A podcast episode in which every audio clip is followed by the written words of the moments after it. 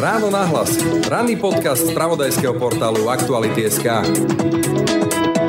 Je to tak, že editoriální rozhodnutí nebo dramaturgie pořadu není cenzura pro boha. Je to o tom, že naším úkolem jako novinářů je nabízet pořady, kde budou lidé, kteří jsou kompetentní a mají k tomu co říci. A teď si vezměte tu výměnu, ke které došlo v té kauze RTVS, že si politická strana řekne, že když nemůže jeden host, takže ho nahradí jiným hostem. To je úplná absurdita. Tak pak to vede přesně k tomu, že ty partaje si myslí, že RTVS je samoobsluhou a Booking.com sekretariátu politických stran. Prakticky 5 rokov po vražde novinára Jana Kuciaka a jeho partnerky Martiny Kušnírovej to tu máme späť. Novinári opäť čelia násilným vyhrážkam a zasa iba a len kvôli ich práci. V tomto prípade sa povestnou špičkou ľadovca vyhrážok a zastrašovania stala moderátorka sobotných dialogov RTVS Marta Jančkárová. Tá sa totiž rozhodla nevpustiť do diskusie s ministrom obrany podpredsedu Smeru Ľuboša Blahu. A dôvod? Veľmi jednoduchý. Luboša Blahu do sobotných dialogov diskutovať vôbec nepozvala. No a aby sme to upresnili, do tejto diskusie ho vlastne nepozval vôbec nik. Zdalo by sa, že tu by sme mohli urobiť za prípadom pomyselnú hrubú čiaru a označiť to celé iba za akési detinské chuligánstvo. Bol by to však omyl. Strana Smer to totiž označila za cenzúru. Je Fico sa riaditeľovi verejnoprávneho telerozhlasu vyhrážal, že mu pôjde po krku. Vraj, len metaforicky. A na moderátorku Jančkárovú sa zosypala doslova lavína internetového hejtu, plného nielen nechutných, ale aj nebezpečných výhrážok všemožným násilím. Témy dnešného rána nahlas s rešpektovaným dlhoročným moderátorom Českej televízie Václavom Moravcom. Kde bychom my měli znovu rehabilitovat žurnalistiku, vrátit se k jejím kořenům a říct, my nejsme přenašeči blábolů politiku a považujete nás za cenzory, to si pletete slova a trpělivě to vysvětlovat. A tam si myslím, že jako žurnalistika jsme defensivní. Pekný deň a pokoj v duši praje, Braň Robšinský. Hľadáte spolahlivé SUV, s ktorým zdoláte hory aj mesto? Nehľadajte, navštívte Autopolis a vyberte si svoj nový Ford Kuga teraz so zľavou až 10 tisíc eur. Ford Kuga je priestranný, bezpečný a má skvelú spotrebu. V Autopolis nájdete Ford Kuga s skladom vo verziách benzín, diesel aj hybrid. Príďte sa presvedčiť o jeho kvalitách v predajni Autopolis na Panonskej v Bratislave alebo na www.autopolis.sk. Počúvate podcast Ráno na hlas.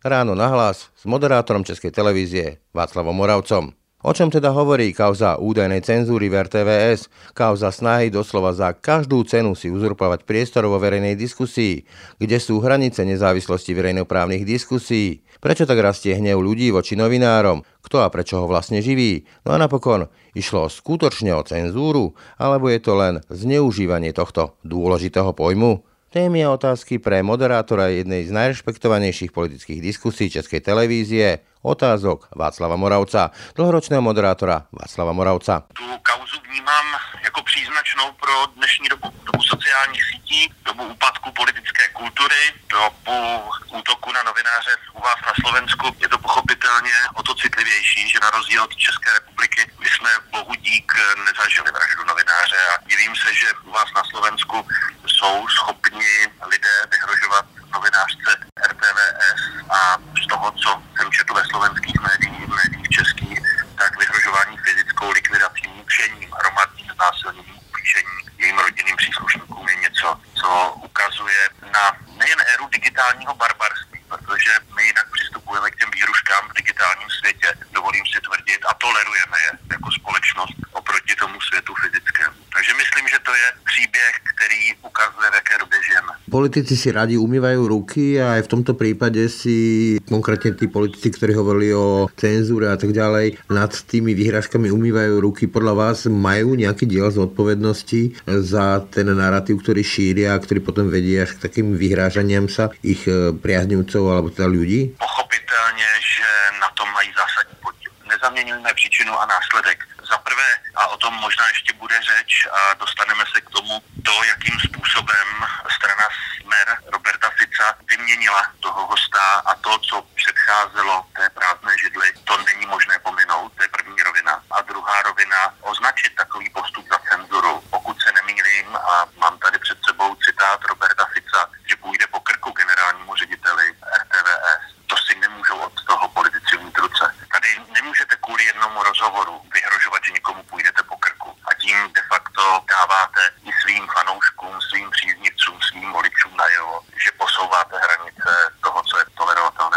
Mimochodom aj v Česku to panuje podobne tá atmosféra, že viny sú novinári, stávajú sa akými takými baránkami obetnými za ten pocit frustrácie mnohých ľudí. Prečo podľa vás aj mnohí politici tak e, na nich e, zvádzajú zodpovednosť? Prečo sa stávajú podľa vás e, takým objektom až nenávisti? Ono to není jenom v Česku a na Slovensku.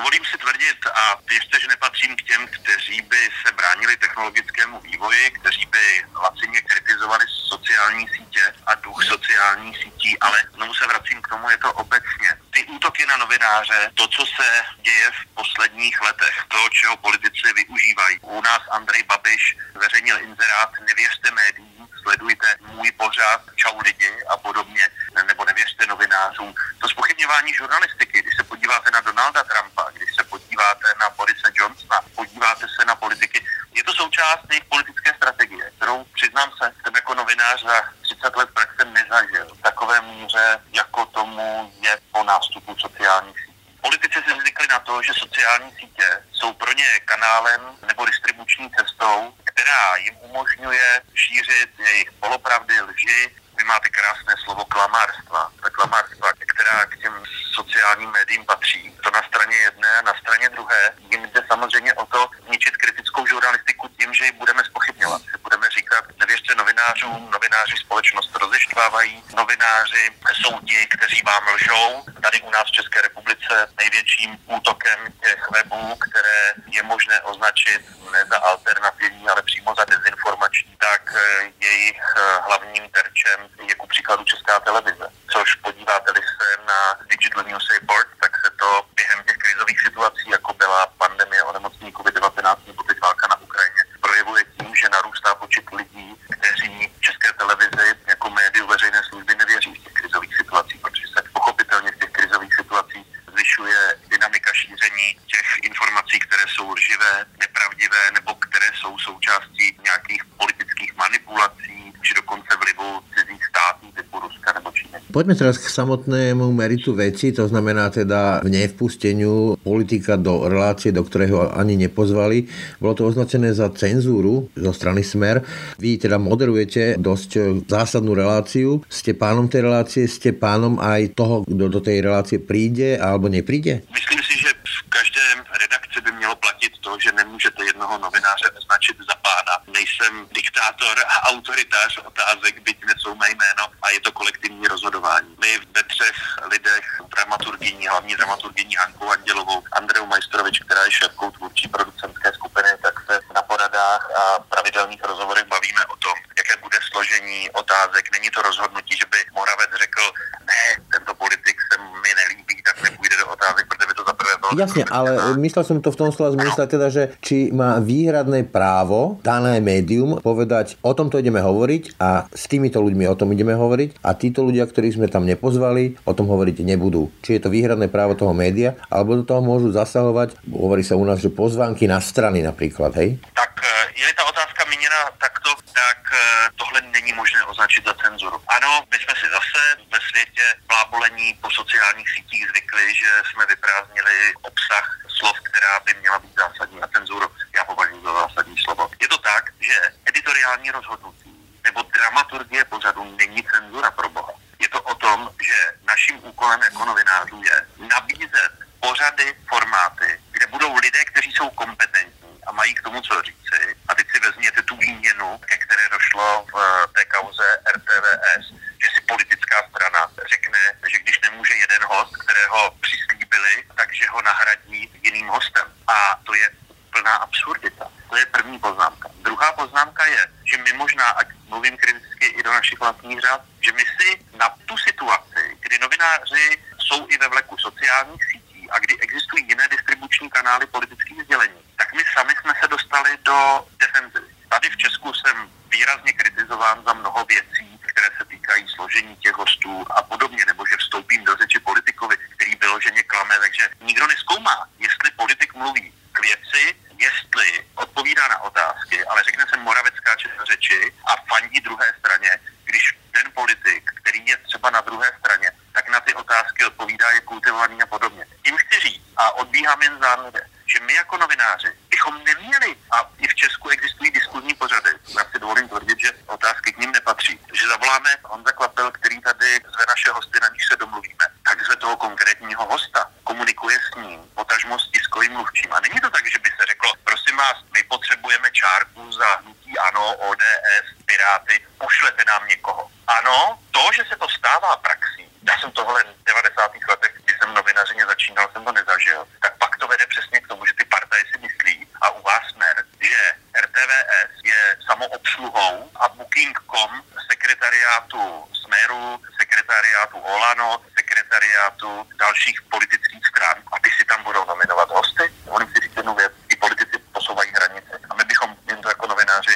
neměli dovolit a v tom ten krok RTVS vnímám jako krok, který je je to také testovanie zo strany politikov z mojej stránky, ako to ja vidím, ale vy ste sa už stretli s takýmto až chuligánstvom, že sa vám niekto vbíja do štúdia, ktorého ste ani nepozvali? My to, je hezké slovo, chuligánstvo. My to chuligánstvo řešíme v zákulisí. Že když politické strany, a pokoušel se o to Andrej Babiš, který říká, že do otázek chodit nebude, odvolává se na dopis, který poslal Janu Kvapilovi jako dramaturgovi a člověku, který ty hosty zajišťuje, tak mu poslal dopis, že už nikdy do otázek nepřijde a automaticky říká, že kdo, když eh, přijde pozvánka, pro něj přijde do otázek. Ale my to huligánstvo řešíme uvnitř, protože prostě buď tam tu prázdnou židli necháme, nebo řekneme do vysílání, že toho hosta jsme zvali a nevyužil příležitost. Proto se budeme bavit o tématech, která se jeho týkají, protože tak jsme tady zvyklí a nebudeme měnit pravidla pořadu, který 20 let funguje trvá si na ní. Takým tým kľúčovým odkazom celej tej kauzy je aj otvorenie otázky, že kto má a kto už nemá diskutovať v relevantných, to bôž, verejnoprávnych médiách. Bol tu nejaký taký konsenzus u nás, tichý, nepísaný, o tom, že fašisti nie, teda ľudia, ktorí otvorene nejakým spôsobom obhajujú holokaust alebo sa k nemu nevyjadrujú, alebo teda majú tendencie k nejakým neonacistickým myšlienkam. Teraz sa to ale posúva do roviny, že či má zmysel alebo nemá zmysel diskutovať s ľuďmi, ktorí opakovane a opakovane šíria lži, hoaxy, šíria vulgarizmy, neznášanlivosť. Ich spôsob diskusie je taký rozvracajúci tú diskusiu. Kde vy vidíte tú hranicu, koho ešte pozvať a koho už nie? Ona je velmi tenká. Jako novinář jsem v těch uplynulých 20 letech čel také zásadní kritice, že zvu do otázek například zástupce KSČM, strany, která se výrazně nedistancovala od eh, praktik zločinecké komunistické strany Československa. Ale je-li zvolena, tak eh, nechci říct, že bohužel, ale jsme vázáni zákonem o české televizi. Nám jako žurnalistice a novinářům nepřísluší vylučovat veřejné diskuze strany, které byly zvoleny do poslanecké sněmovny u vás do Národné rady Slovenské republiky, protože i žurnalistika má ctít zákon. Pokud ten zákon bude ohrožovat svobodu slova, máme se v tomhle ohledu vzepřít. Ale zároveň si myslím, že jestliže někdo, a bohužel k tomu i v České republice lidi dochází, tlaku na ta média veřejné služby, že tím, že politici si dovolují čím dál víc, tak vlastně říkají, musíte do pořadu pozvat předsedu politické strany, musíte zvát zástupce takové a v takové míře, jaké je zastoupení třeba u nás ve sněmovně. Ale ta zastupitelská demokracie přece není na poslanecká sněmovna. V zákoně České televize není napsáno, že musíme do pořadu zvát jenom předsedu politické strany, nebo že předseda politické strany má nárok na diskuzi s předsedou jiné politické strany. Tady se bohužel potlačila ta dramaturgie. Že vám skočím do rečí, chcete tým povedať, že politika nie sú len politické strany? Přesně tak.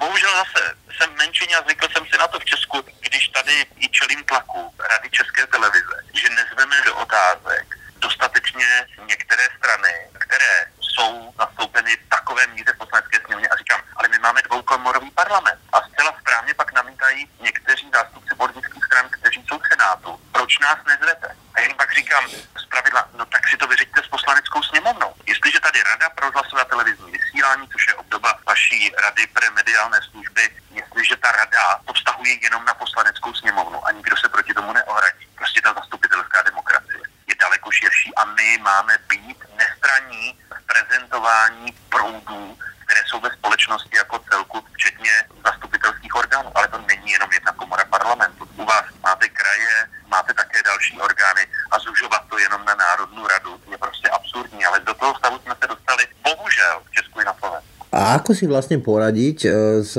diskutérmi, lebo viaceré strany aj u vás, aj u nás si pestujú takých, e, názvem to tak e, po anglicky attention war, teda vlastne ľudí, ktorí prídu diskutovať len preto, aby nejakým spôsobom vzbudili pozornosť bez ohľadu na to, aký, akú zmysluplnú diskusiu vedú a vlastne tým pádom rozbijajú akékoľvek zmysluplné diskusie. Čo s tým? Má zmysel ich pozývať alebo ignorovať ich, čo im zase zvyšuje nejakú pozornosť? Tady můžu mluvit za svoji vlastní zkušenost. Nám se ukazuje jedna věc, že když ta politika se stává destruktivní a dovolím si tvrdit i sebedestruktivní v rámci politiky, protože si myslím, že každý soudný a racionální volič prostě cítí tu hranici, že není možné jako kohokoliv urážet, mluvit o někom, že spadl z jahody na znak a ničit veřejný diskurs, nebo stále lhát a být agresivní někomu po krku a podobně, tak že ta žurnalistika to podporovat nemá. Takže ku příkladu, když v otázkách že jsou politici nebo lidé, kteří nectí pravidla férové diskuze, což je apropo jedna z nezbytných podmínek demokracie, tak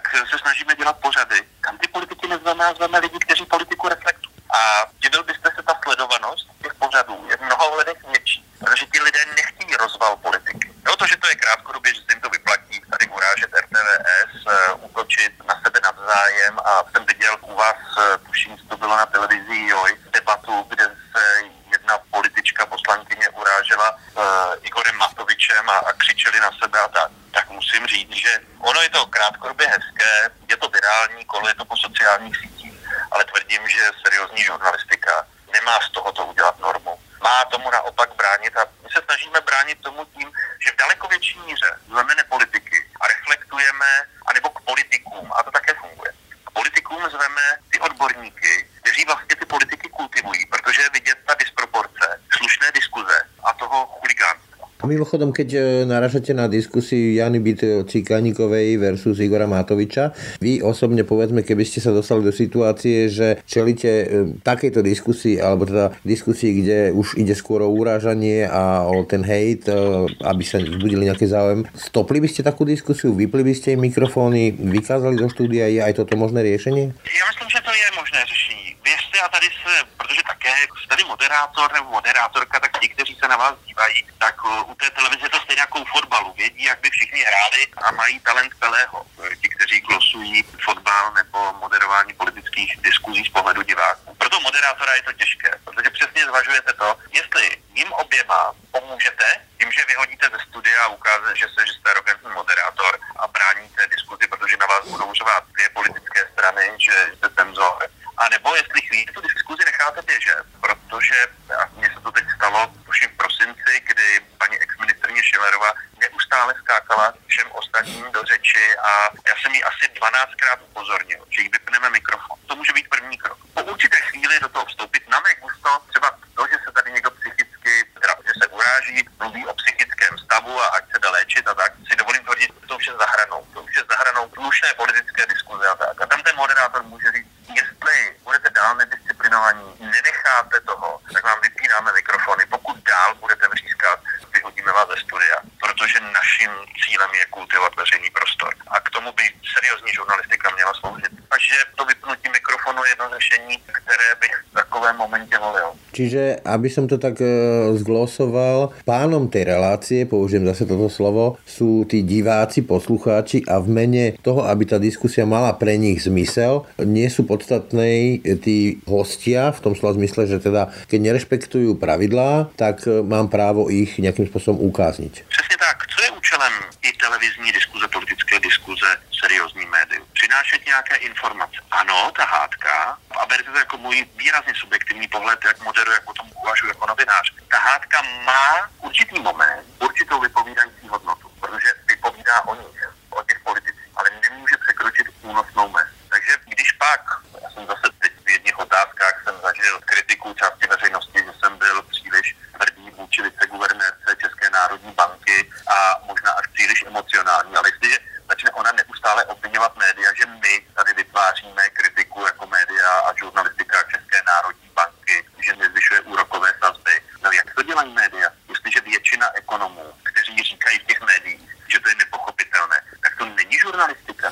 My v rámci prostoru dáváme samozřejmě prostoupení i těm ekonomům, kteří jsou v menšině. Ale přece cílem veřejné diskuze je racionálně, bez podpásových uh, metod dávat prostor, aby se rozhodl divák. My to neděláme pro ty politické strany, nebo neměli bychom vysílat diskuzní pořady pro politické strany, ale pro diváky, aby se lépe uměli rozhodnout, když jdou k volbám, když sledují politiku, když nad politikou přemýšlejí. Měli bychom neje otrávit od politiky, ale chtít, aby veřejnost a ten veřejný prostor byl kultivován a všichni se do něj zapojovali. Ale ne tím způsobem, že na sebe budeme křičet, řvát a urážet se, protože to je cesta Úplne na záver by som sa ešte vrátil k tým novinárom ako celému stavu. Čím to je podľa vás a kde možno robíme my chybu, že napríklad na Slovensku sme v tej dôveryhodnosti médií úplne že na konci a naozaj novinár sa stáva akýmsi symbolom toho, že prestitúti a zvaluje sa na nich vlastne celý pocit frustrácie z toho všetko, že za to sú vinní novinári. Prečo sa to podľa vás toto deje?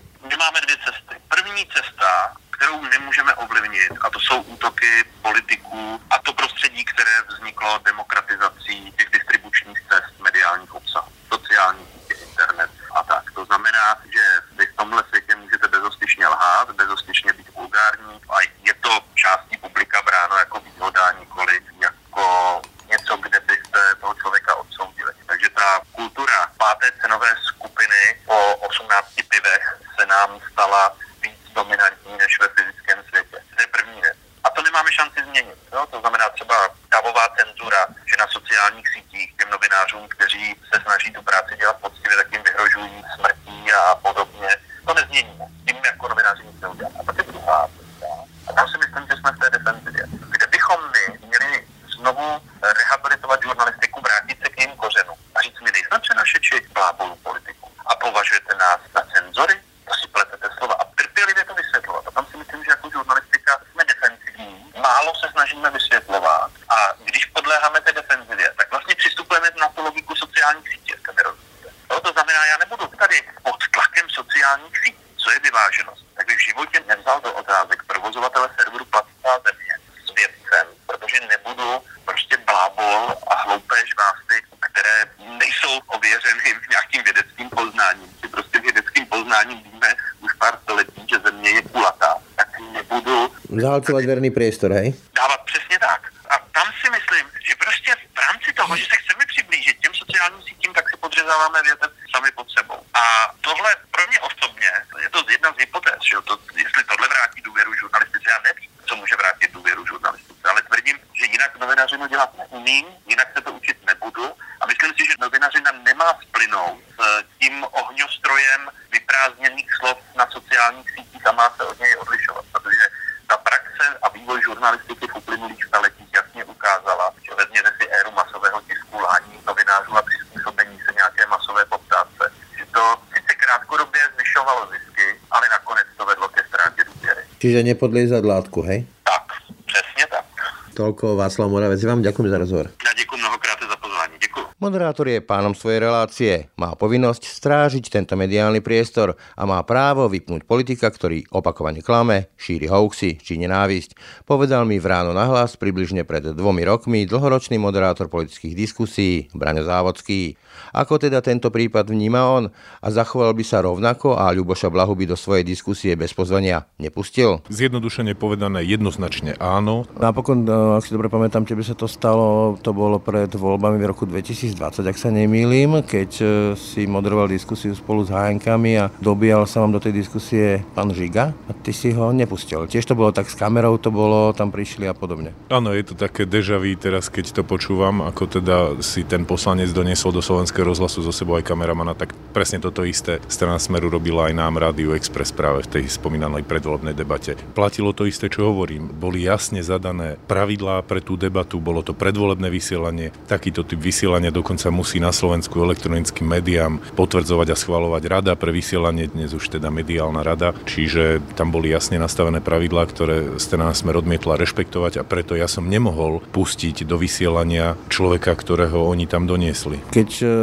hovoríme o tom, že je to vlastne taký opakovaný vtip, e, také detské chuligánstvo, nie? Až takto pôsobí, dokonca si to, ak som správne zachytil, myslí ešte aj Peter Pellegrini. Poďme teraz k tej e, kľúčovej téme oni hovoria o cenzúre, myslím strana Smer. RTVS hovorí o tom, že ako verejnoprávna inštitúcia má nejaké právo určovať nielen témy diskusí, ale aj hostí, ktorí v nich diskutujú. Ty teda nie si momentálne vo verejnoprávnom médiu, teda pôsobil si v STV. Kde sú teda tie hranice a limity toho, kto ti môže zasiahnuť do toho, o čom budete diskutovať v diskusii, ktorú moderuješ a kto do nej príde, respektíve kto do nej nepríde? Medzi médiami verejnej služby a súkromnými médiami je isto množstvo rozdielov, ale v tomto teda nie je ani jeden. Ten princíp a ten prístup je úplne identický.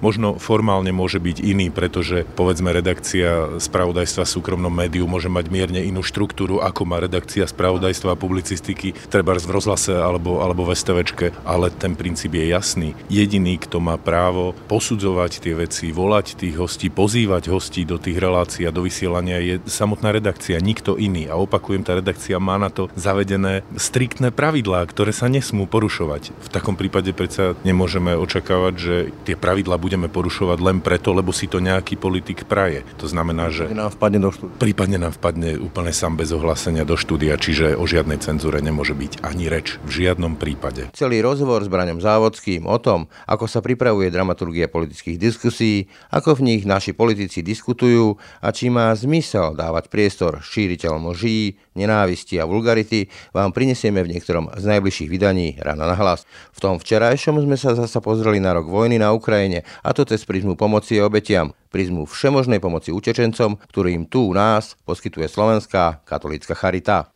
No a to už je na dnes skutočne všetko. Pekný deň a pokoj v duši praje, Braň Dobšinský.